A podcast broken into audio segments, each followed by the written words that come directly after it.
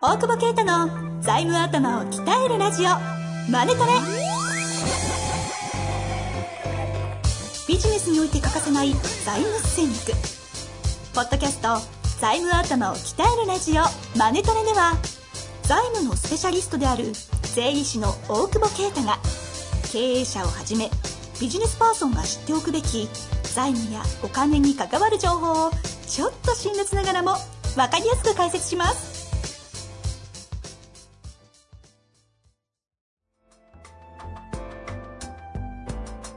こんにちは、遠藤和樹です。大久保啓太の財務頭を鍛えるラジオ、マネトレ。大久保さん本日もよろしくお願いします。ああ、お願いします。水飲んで、水飲んで。飲まないでください。嘘でしょ、今の。詰まっただけですよね。あの、今日も質問来ておりますのでご紹介していきたいと思います。個人事業主です。売上5000万円、利益1000万出ています。法人化しようと思っていますが、資本金の設定金額はどのように考えれば良いのでしょうか？ということですね。うん。この質問多そうですけど、資本金の設定。ああ、そうですね。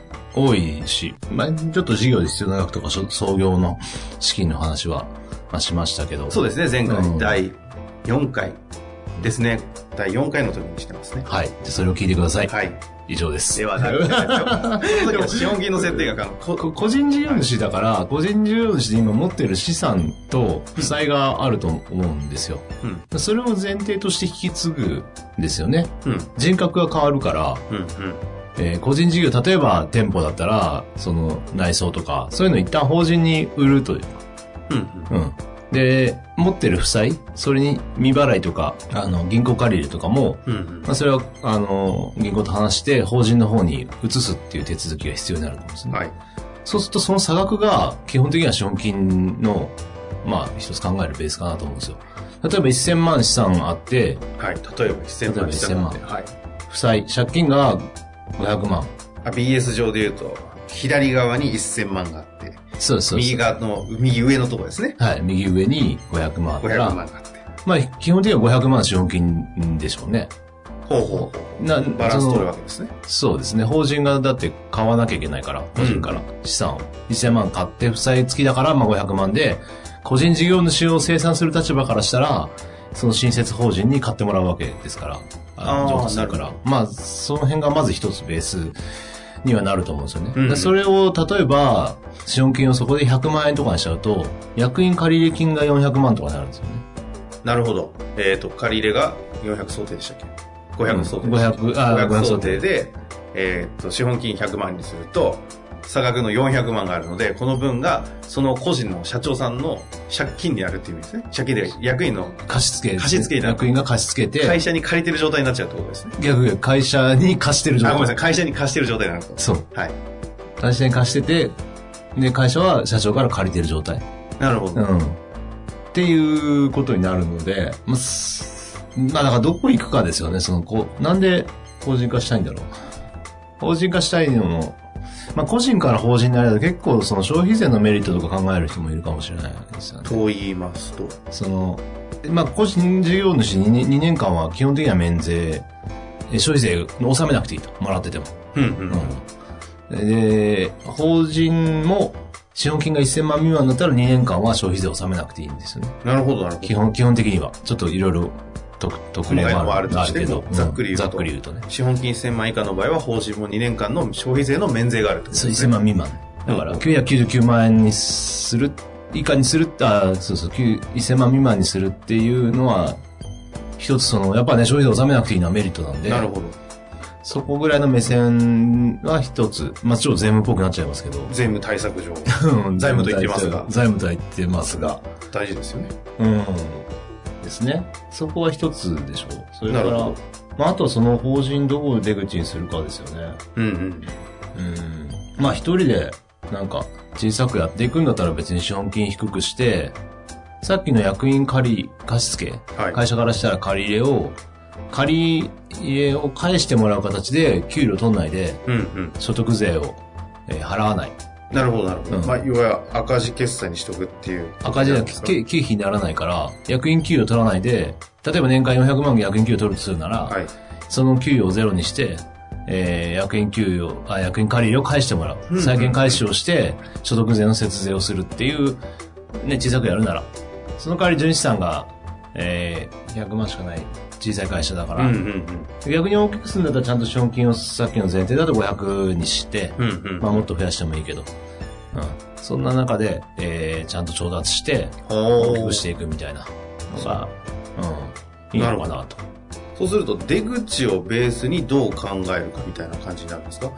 そうですね。この方、個人事業からの法人化切り替えなので、うん。うん、まあ、例えば今の話ですと、事業拡大みたいな方に走るんであれば、うん、しっかりと資本金をさっきの理屈で言うなら500入れて、うん、要はいわゆるよく大久保先生が言う強い財務省力を作って銀行に持ってって借り入れをするような形を取る。そうですね。一方で、そのちっちゃくというか、その個人経営のままそれを法人化するだけみたいな感じでやっていくんだったら。まあ別にあんま気にしなくていい資本金1万円だろうとなんだろうとね。なるほど。あ、うん、極論別に資本金1万円でもいいじゃないでね、2年間免税してまた個人事業に戻したりしてね。まああんまりやると怒られるだろう。テクニカルですね。なるほど。それはダメです。ダメかわかんないけど、あの、はい。だけど、まあ、そんな感じですよね。難しいけどね。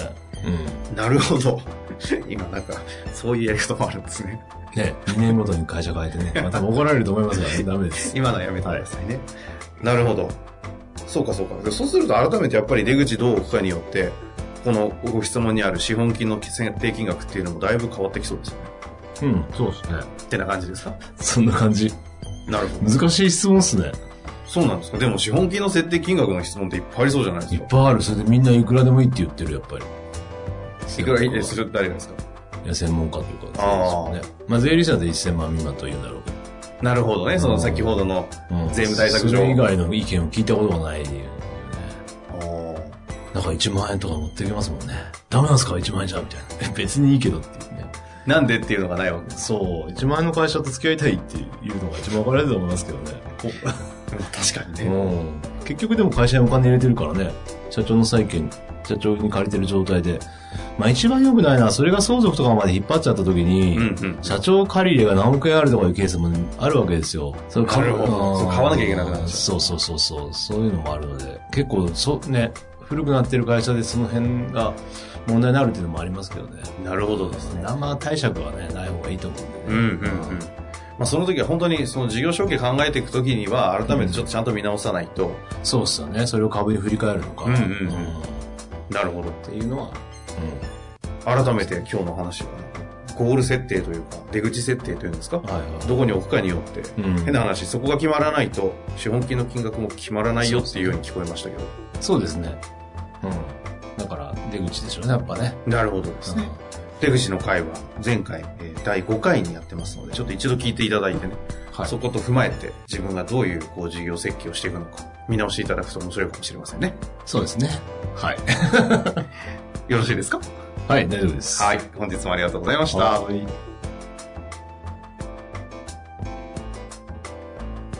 本日の番組はいかがでしたか？番組では大久保携帯の質問を受け付けております。ウェブ検索で税理士カラーズと入力し、検索結果に出てくるオフィシャルウェブサイトにアクセス。その中のポッドキャストのバナーから質問フォームにご入力ください。またオフィシャルウェブサイトでは無料メルマガも配信中ですぜひ遊びに来てくださいね